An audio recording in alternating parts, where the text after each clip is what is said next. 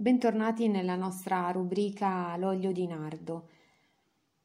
Di recente è uscita la lettera Samaritanus Bonus eh, della mm, Congregazione per la dottrina della fede, dedicata alla cura eh, del malato e della mm, paziente in condizioni di fragilità, il morente, ma anche già il malato cronico è una lettera che dà moltissimi spunti di riflessione, sia in termini umani, ma devo dire anche in termini spirituali. È una lettera tutta da meditare e che vi consiglio eh, caldamente. Oggi ci occupiamo, visto eh, il tema principale della nostra rubrica, eh, ci occupiamo di eh, come la Samaritanus Bonus tratta il tema della famiglia, dell'importanza della famiglia a fianco al malato terminale. La lettera dice che il ruolo della famiglia in questi casi è centrale. La persona ha bisogno eh, di relazioni umane in questo momento di particolare fragilità quello decisivo della sua vita, quello dell'appropinquarsi alla morte. Sappiamo bene che in termini culturali le cose sono molto cambiate. Eh, sappiamo bene che eh, prima l'evento nascita e l'evento morte erano vissuti in maniera collettiva, erano vissuti tra le mura di casa. Eh, tutti assistevano a questi eventi come degli eventi appunto della famiglia. Sappiamo bene che invece oggi, soprattutto la morte, viene allontanata dal nostro sguardo e con essa viene allontanato evidentemente anche l'ammalato. E quindi il paziente spesso si trova da solo eh, in un ambiente asettico, spoglio, senza i propri eh, cari e senza i propri eh, oggetti, eh, le proprie cose, no? le cose a cui tiene, i propri ricordi, eh, i propri eh, profumi eh, che evocano a loro volta altri ricordi e a cui deve prepararsi a dire addio. Allora ecco che la lettera parla appunto di relazione, proprio perché si possa tornare ad accompagnare la morte eh, in maniera corale.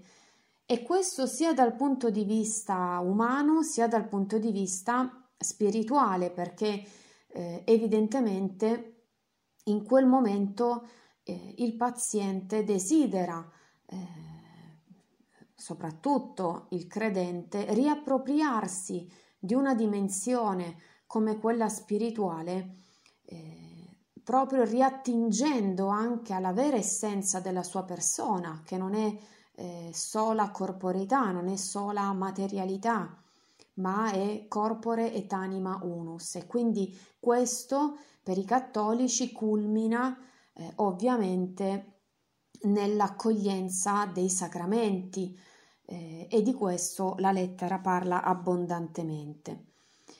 Nella cura, dice la Samaritanus Bonus, è essenziale che il malato non si senta un peso, ma che abbia la vicinanza e l'apprezzamento dei suoi cari. Sappiamo bene che invece viviamo in un tempo eh, di impronta fondamentalmente utilitarista, dove quando eh, non riesci più a eh, essere utile alla società, la società stessa comincia a chiedersi se non le convenga che tu ti congedi ormai dalla vita.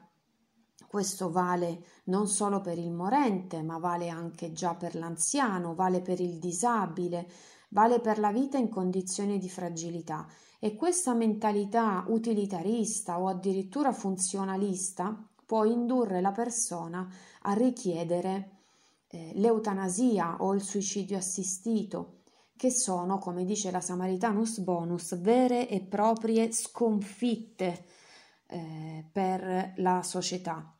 E allora la risposta è appunto l'accompagnamento umano e spirituale e questo eh, avviene da parte soprattutto della famiglia. Questo non va trascurato anche quando il malato si trova in strutture come gli hospice dove può ricevere ehm, le cosiddette cure palliative che appunto assicurano la cura fino eh, al momento estremo, ma questa cura deve essere in un'unica unità con la famiglia.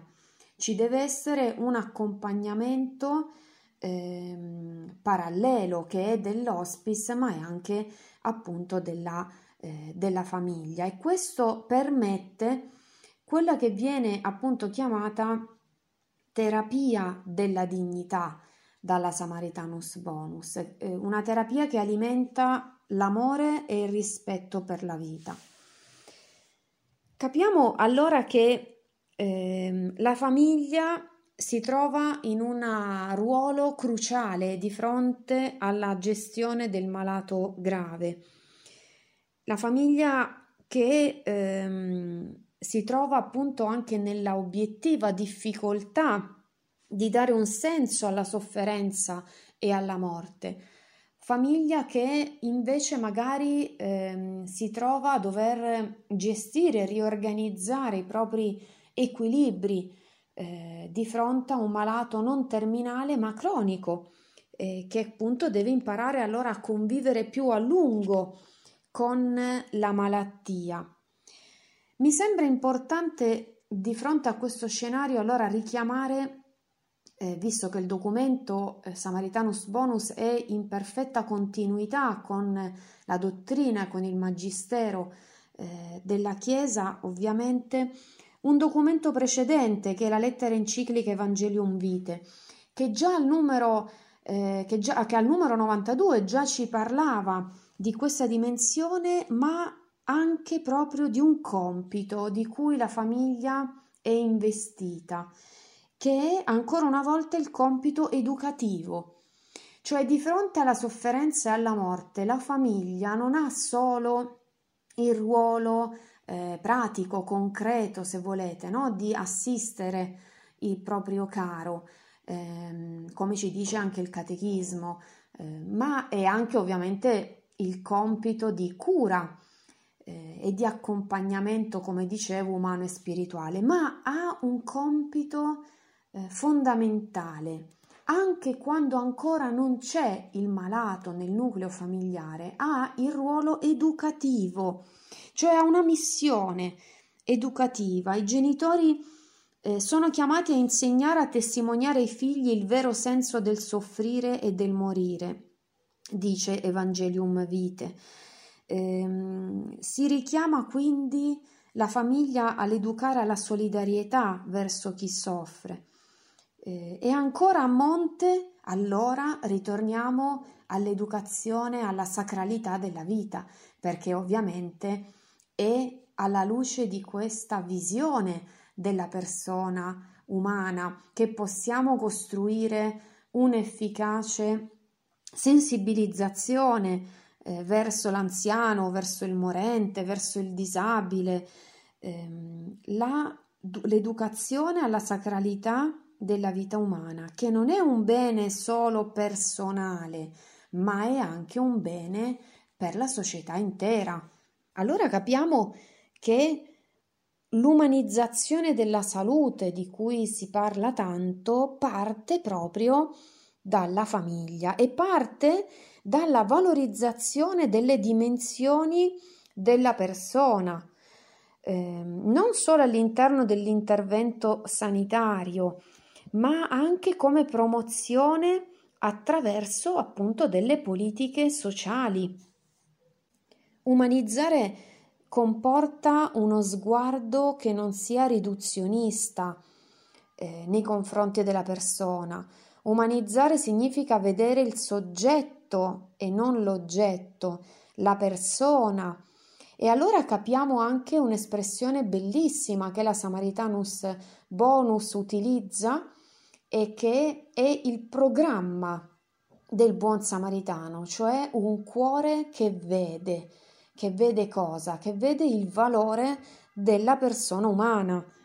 Quante volte denunciamo infatti eh, che magari gli operatori sanitari non ci mettono cuore, eh, non assumono appunto l'atteggiamento del buon samaritano. Ma attenzione perché la disumanità della medicina non va fatta risalire solo al singolo operatore, al suo atteggiamento, alla sua qualità morale, ma è qualcosa che si costruisce molto più profondamente e si costruisce proprio in famiglia. In ambito cattolico l'appello all'umanizzazione della salute ha dei fondamenti storici, eh, è stato fatto proprio da vari ordini religiosi sanitari, pensiamo ai Fate Bene Fratelli o ai Camilliani. E, ehm, e infatti San Camillo de Lellis eh, invitava proprio i suoi confratelli infermieri ad assistere i malati con la stessa premura di una madre verso il figlio infermo. E allora su questo punto vorrei soffermarmi perché quando noi parliamo di cura, come fa eh, la lettera eh, lungo eh, tutto il percorso del testo, non possiamo non pensare alla figura della donna, tanto che eh, l'attitudine al prendersi cura è stato definito eh, anche da eh, alcuni studiosi, in particolare studiose, mothering. In inglese, ovviamente, una parola che eh, risale proprio alla parola madre. E, ehm, infatti, per esempio, Eva Kittey eh, dice che, eh, come dire, il prendersi cura delle persone ammalate o non autosufficienti implica il fatto di avere un io trasparente che prima di vedere sé vede l'altro e chi ha questo io trasparente se non in primo luogo la donna. Questo io trasparente è l'io femminile, che non significa che allora eh, questa attitudine possano averla solo le donne e non gli uomini, ma senz'altro, eh, come dire, l'esempio femminile può aiutare anche, può essere modello della cura.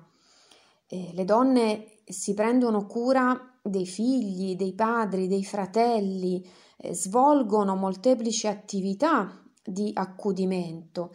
Questo io trasparente è anche in fondo l'io non visto, perché non ci si rende conto a sufficienza eh, delle, anche a volte della stanchezza eh, della donna, della madre nel suo prendersi cura. Eh, in fondo, quando noi pensiamo eh, alla cura del buon samaritano, noi stiamo pensando a eh, un, un cuore che in fondo è un cuore di madre, un cuore che però al tempo stesso è testa di madre, mi verrebbe da dire, cioè una testa eh, che eh, è, eh, come dire, iperconnessa nei confronti eh, della fragilità dell'altro. E questa, eh, questo pensiero materno, tipicamente materno, eh, che appunto eh, promuove, potremmo dire con mulieris dignitatem, l'ordine dell'amore. Allora lo stare a fianco al malato, al morente, al disabile, ehm, deve essere un richiamo continuo a questa ehm, custodia, a questa eh, tutela. Ehm, proprio di chi eh, ha a cuore eh, non tanto eh, l'oggetto, la cosa, ma la persona. E questo eh, appunto eh, riguarda fondamentalmente la famiglia. eh, dobbiamo riscoprire, la famiglia deve riscoprire eh, questo suo ruolo fondamentale perché non ne va solo del bene della persona, ma ne va veramente del bene della società. Io mi fermo qui, vi ringrazio dell'ascolto e vi aspetto alla prossima puntata dell'olio di nardo.